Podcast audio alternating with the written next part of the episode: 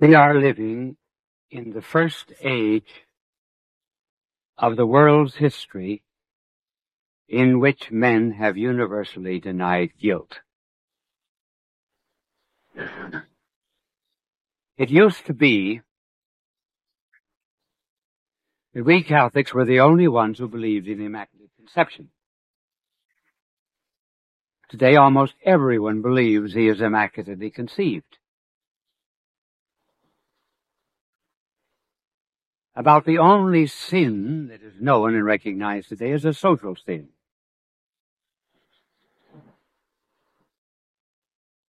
We even now prepare children for communion without confession, lest we should give them a sense of guilt. But you need only talk to a child, let a mother tell a child, Mother doesn't love you anymore, and you'll see how well that child understands guilt and a broken relationship. Dostoevsky, the Russian novelist of the last century, said that this time was coming. He said, an hour is coming when men will say, there is no sin, there is no guilt, there is only hunger. And they will come crying and fawning to our feet, saying, give us bread.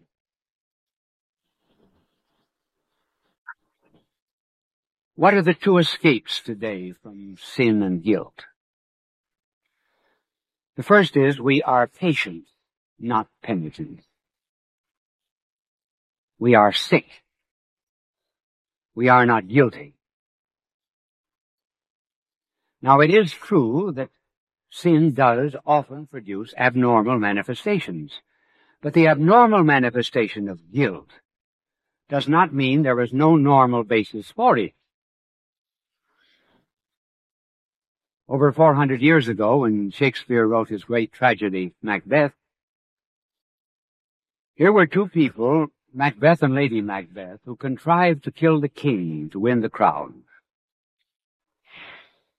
Long before we knew anything about psychoses and neuroses, Macbeth is described as having a psychosis. He thinks he sees before him the instrument of murder. He says, what is this I see before me? A dagger? With the handle toward my hand. There was no dagger there. That was the abnormal way guilt came out. Lady Macbeth washed her hands every quarter of an hour. She thought she saw spots of blood. And she asked, if all the waters of the seven seas were not enough to wash the blood incarnadine from her hands. She was really guilty of murder, though psychically sick. And then the other escape today from guilt is rationalization. We find excuses for what we have done rationalize our actions. I was once instructing a stewardess on an international airline. And we came to the subject of confession, and I instructed her for an hour, and she said, after hearing confession, I am certain now I do not want to become a Catholic. Well, I said, take one more hour, and then you may leave. Well, at the end of the next hour, she was in a veritable creed. She screamed, shouted, let me out of here. Now I'll never become a Catholic. I said, my dear girl, there is no proportion between what you have heard and the way you're acting. Have you had an abortion? She said, yes. Then it came out. I afterward received her into the church, witnessed her marriage, and later on baptized a baby. You see, she was rationalizing the hidden sin of abortion by attacking the sacrament of confession, which was the sole way in which he could escape from this burden of guilt. Though we deny sin, it's very real. And our question tonight is, how are our sins forgiven? Think it out in your own mind first. What do you think is the ultimate cause of the forgiveness of sins? Well, if you will look up the ninth chapter of the Epistle to the Hebrews, you will find the explanation. I think it is in the 22nd verse.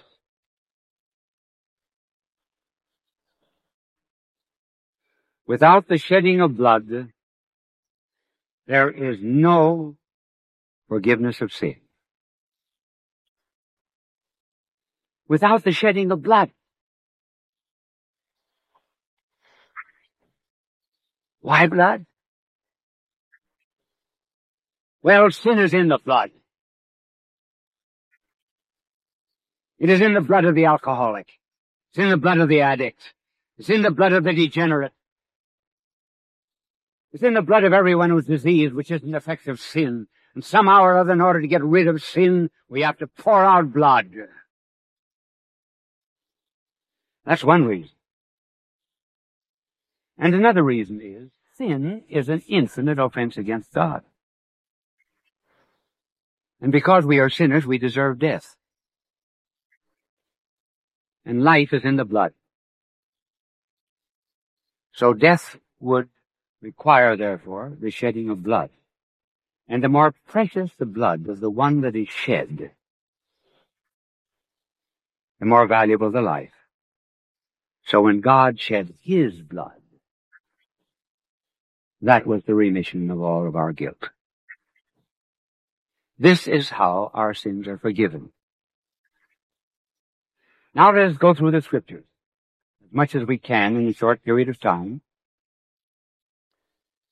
and show you what might be called the scarlet ribbon of redemption.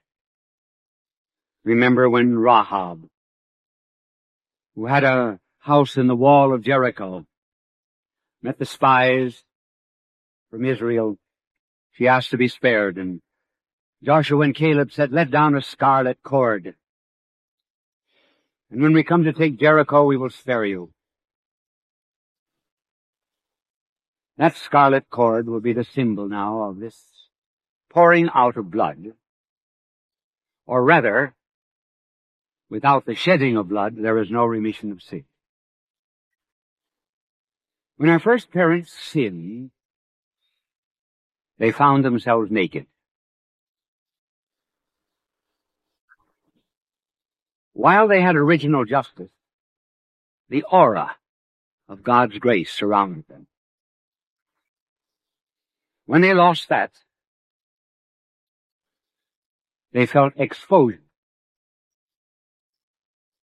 And shame is exposure. How do they cover it up? With fig leaves. They dried They were ashamed again.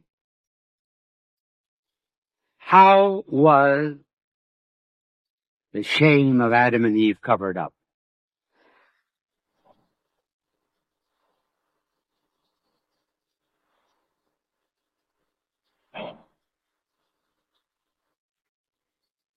Read the 21st verse of the third chapter of Genesis, and you will find a mysterious line.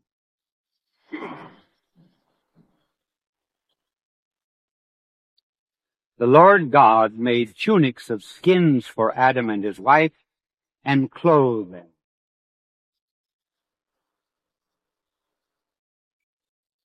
There are three elements here. First, God did something. Secondly, there was the shedding of blood, because in order to get the skins of animals, there had to be an animal blood shed. And thirdly, Adam and Eve were not killed. An animal was killed. So God does something, He does it vicariously through a substitute. And thirdly, it involves the shedding of blood. Now, watch this theme be developed all through the Old Testament. Cain killed Abel. Cain was afraid of being murdered. Cain had offered a sacrifice that was unacceptable. It was a technological sacrifice. Sacrifice of the fruits of the earth, which cost him nothing. And the earth was cursed. Abel offered a blood sacrifice, thus continuing the tradition that was given to his father Adam.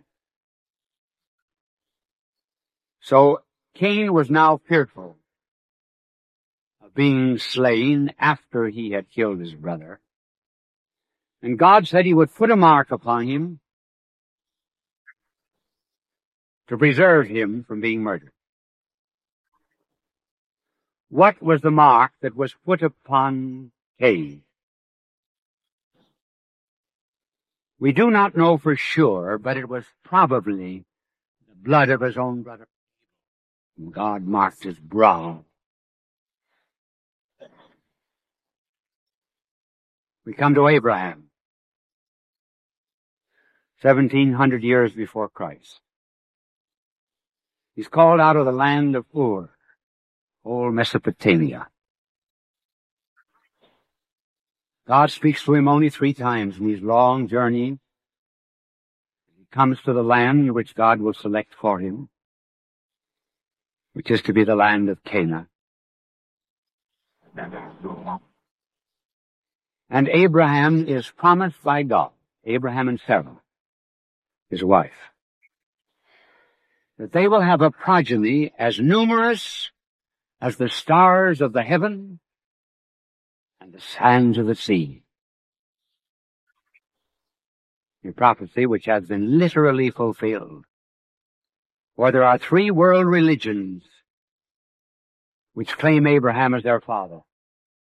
Christianity, Muslimism, Judaism. But when Abraham is 80 and his wife is 70, there's no progeny. Where is this promise of God?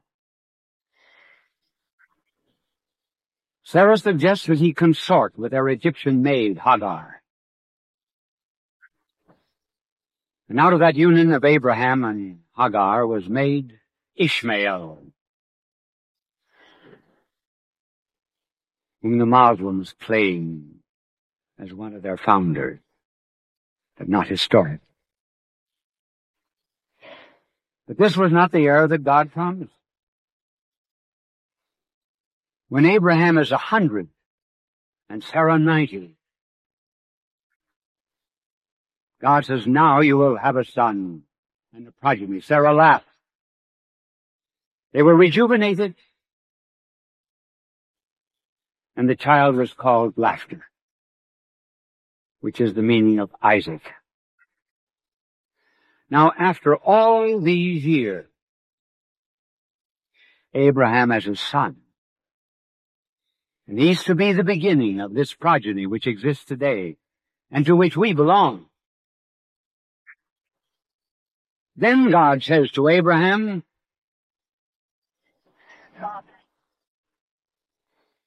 offer your son in sacrifice.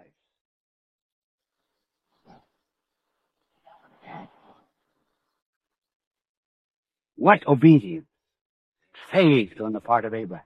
In the Epistle of the Hebrews, we read that Abraham willingly offered his son knowing that God would raise him from the dead.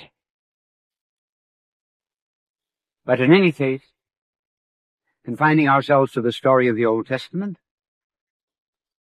the back of Isaac is now laden with wood for sacrifice. And three days, Isaac climbs the mount, probably Mount Moriah for three days by intent. the son is dead. Because Abraham knows he must sacrifice. Here you see in type the Heavenly Father offering His Son. And when finally they come to the top of the mount, and the wood is taken off the back of Isaac, he says to his father, Where is the lamb?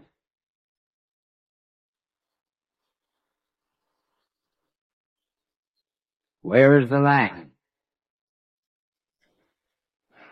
And those words were caught out from the top of that mount when they floated down through the centuries. Where is the lamb? Where is the lamb? Abraham answered, God will provide. And the ram was found in the bushes, and that was offered in sacrifice instead of Isaac. One, God does something. Two, it is done vicariously. The ram is offered instead of Isaac. And thirdly, there was the shedding of blood, for without the shedding of blood, there is no remission of sin. Now we come to Moses. The Israelites are in bondage in Egypt. Pharaoh refuses to be moved by the miracle which God worked. And each one of those plagues of Egypt was directed against their idea of God. The gods of gnats, of fleas, of frogs, and the sun and like. And God, losing patience now with Pharaoh, tells Moses, This night take a lamb, one year old, without blemish. Slay it. Eat the food standing for your pilgrims. Take the blood and sprinkle it over the doorpost. Not on the floor, for blood is sacred. And this very night a destroying angel will pass through the land of Egypt killing the firstborn of man and beast. and when the angel sees blood over the doorpost, he will pass over that house. That is the origin of the Passover, or the Pasch. God did something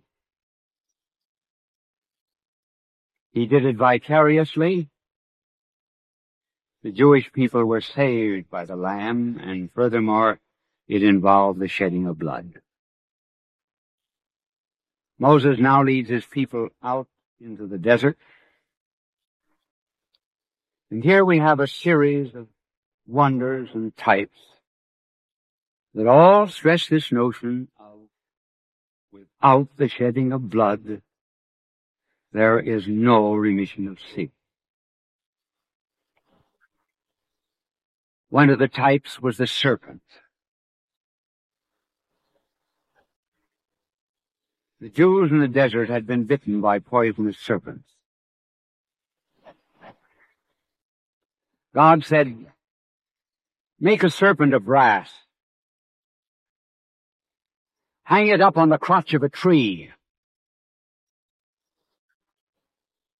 And everyone who looks at that brass serpent will be cured of the poison bite. Now there's absolutely nothing in a brass serpent that will cure snake bite. Nothing. This is merely one of the figures of the Old Testament. And incidentally, to those of you who teach catechism, that is the way that catechism should also be taught through the types in the Old Testament pointing to Christ. Now we jump quickly to the New Testament, but we'll return again to the Old, because I want to develop the idea of the serpent. The night our blessed Lord was visited by Nicodemus, This learned man who only appears at night in the gospel, never in the daytime. And our Lord said to Nicodemus, as Moses lifted the serpent in the desert, so must the Son of Man be lifted up. There are two or three figures in Scripture where they are applied both to Satan and to Christ. One is the lion, the lion of Judah, and the Leo rugiens. The other is the serpent. That is because when the Antichrist comes, he will have a religious pose, to deceive even the elect. So our Lord is saying now to Nicodemus, I will be lifted up on that cross, just as Moses lifted the serpent. As that serpent looked exactly like the serpent that bit the Israelites, but had no venom in it. So when I am lifted on the cross, I will look as if I'm full of the poison of sin, condemned, guilty. But as there was no venom in that poison, there will be no sin in me. This was a type. Another was the scapegoat. The Jews on the Feast of the Atonement would bring two goats before the high priest. They would choose one by lot to be killed. Which of the two will you that I release unto you, Christ or Barabbas?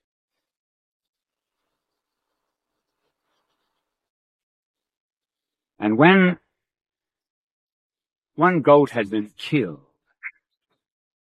The priest would first lay his hands over the live goat as we lay our hand over the chalice at the beginning of the canon of the Mass, laying all the sins of Israel upon that goat. As in the Mass, we lay them on Christ. Then that goat would be led by a Gentile. For our Lord was delivered over to the Gentiles. Taken out about 60 or 70 miles and thrown over a precipice. That was the scapegoat. In other words, we had all of our sins thrown upon Christ, and he bears them all away.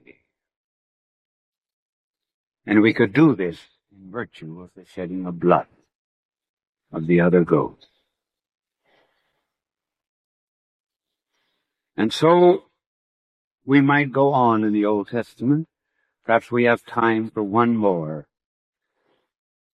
There were two instances in the Old Testament where the Jews in the desert were short of water. One was at Rephidim and the other was at Kadesh. And the incidents were about 38 years apart.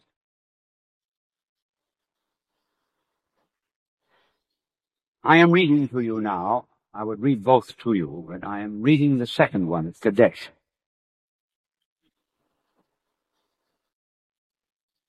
If you listen very closely, you will get the deep mystery in it.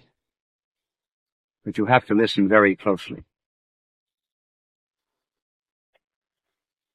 The Lord spoke to Moses and said, Take a staff, and then with Aaron your brother assembled all the community, and in front of them speak to the rock, and it will yield its water. Thus you will produce water for the community out of the rock, for them and for their beasts to drink. Moses left the presence of God with the staff as he had commanded him. Then he and Aaron gathered the assembly together in front of the rock. And he said to them, Listen to me, you rebels. Must we get water out of this rock for you? Moses raised his hand and struck the rock twice with his staff. The water gushed out in abundance and they all drank, men and beasts. And then God said, and for this you do not go into the promised land.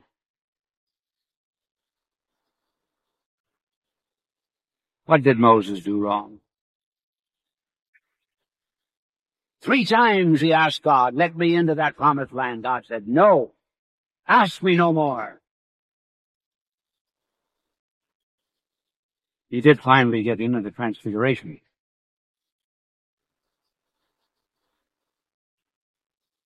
But at any rate, for the moment, he was not allowed in. Now, what did Moses do that was wrong, and what does it imply, and what is the mystery?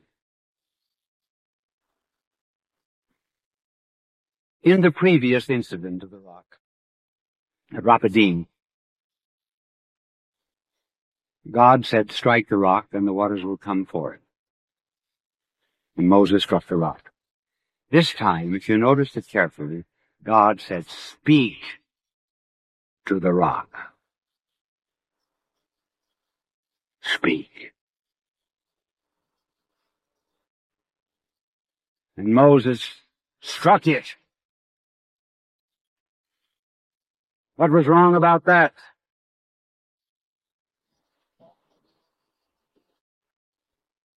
Well, permit a rather long parenthesis, and I will explain it to you. Oh no, it's getting too long. This will take an hour and a half. At least an hour and a half, and we're only up to the book of Numbers. Think of how much more we have to go in the scripture. I'm sorry I ever mentioned that. So I will not go, go into what I promised, but Moses was not allowed to go in for this reason. Christ is the rock. Christ the rock is struck once. Crucified. There is no other name under heaven by which men may be saved. After Christ has been struck and offered his life for us, from that point on there's intercession. He's in heaven. We intercede for him. Moses was implying that there was a need for a second Redeemer, striking a rock a second time. When God said only speak. That was the reason he did not hit him. Believe me, there were some very severe punishments meted out for not carrying out the correct symbol of the liturgy and the commands of God. The two sons of Aaron, for example, Nadab and Abihu, on the day of their ordination were struck dead by God. And Aaron knew they deserved it, their own father.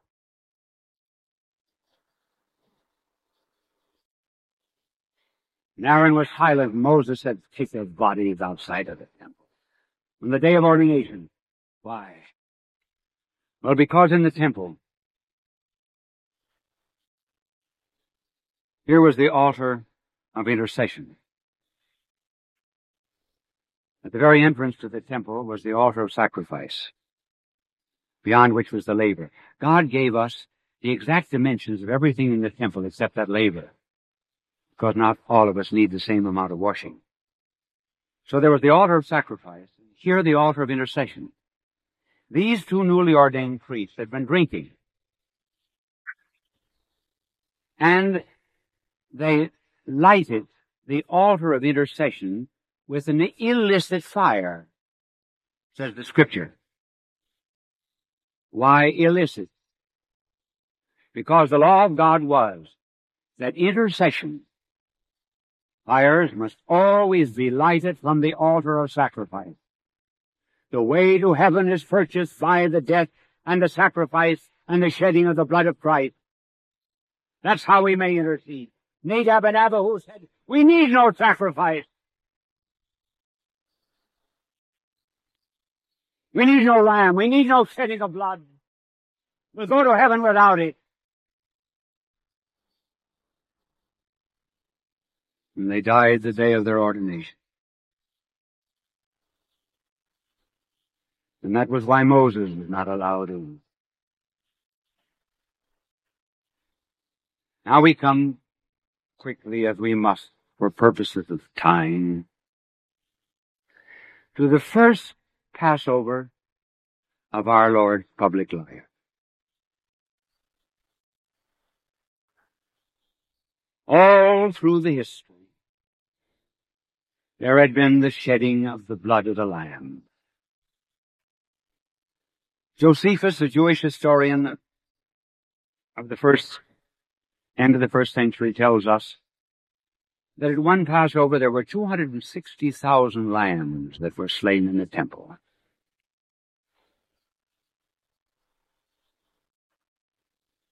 At this Passover season, John the Baptist was at the Jordan preaching his hard gospel of penance and remission of sin. And he could see on that roadway down to the Jordan just a few miles. And then up from Jordan to Jerusalem. Hundreds of thousands of pilgrims leading their lamb. The children would tie purple, red, scarlet ribbons around the little lambs, were to be offered in sacrifice. And all the while, the atmosphere was filled with that question of Isaac. Where is the lamb? Where is the lamb? And as John the Baptist watched this, watched this procession of lambs, he suddenly stopped. He saw one in the crowd and he said, Look! The Lamb of God! Behold him! Who takes away the sin of the world. Where is the Lamb? The Lamb had come. And as all sin offerings in the temple had to be thrown outside of the home of the people of God, so he was driven out.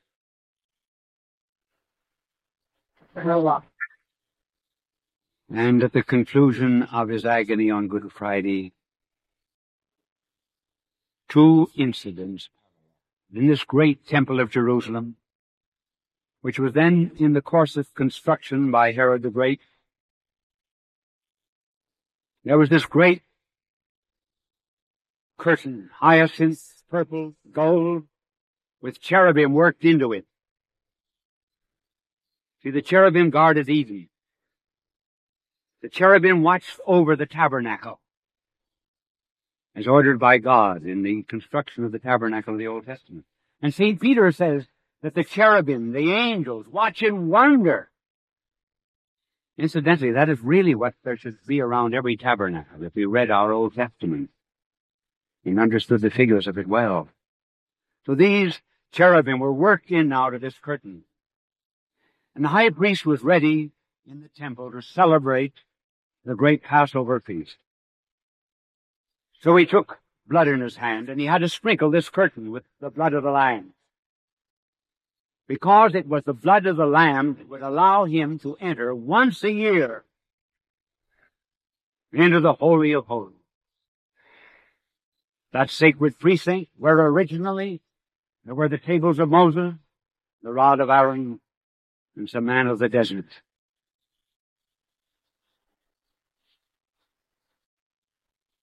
And as he was preparing to do this, suddenly the veil is rent, and a great earthquake, rent not from bottom to top as if a man might do it, but from top to bottom. And at that very moment, a soldier had taken a lance and run it into the side of Christ. Blood and water poured out. blood the price of our redemption, water the condition of our regeneration and rebirth. And at that particular moment, the real holy of holies was opened. Another veil had been pierced. The veil of the heart of Christ. Not the earthly holy of holies, but heaven itself. And in the epistle to the Hebrews, we read this interesting story of the veil of our Lord's flesh. So now, my friends, the blood of Jesus makes us free to enter boldly into the sanctuary. By the new living way which he has opened for us through the curtain, which is his flesh. Heaven is open. Sins are forgiven. But without the shedding of blood, there is no remission of sin. And what a privilege we priests have. To offer this blood of the Son in Mass to the Heavenly Father. And for you to receive it in Holy Communion. For this is the life by which we live. And in gratitude for this bountiful redemption, for we are not bought with gold and silver, but with the precious blood of the Lamb. In gratitude for it, the least we priests and religious could do would be to spend an hour in gratitude for that precious blood. And in a special way, because of the growing influence of the demonic, of which I shall speak tomorrow morning, for it is overcome by the invocation of the blood of Christ.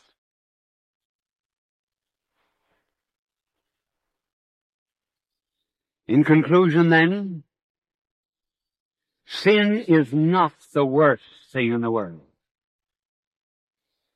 The worst thing in the world is the denial of sin. If I am blind and deny there's any such thing as light, will I ever see? If I am deaf and deny there's any such thing as harmony, will I ever hear? If I deny there's any such thing as sin, how can I ever be forgiven? This is the unforgivable sin.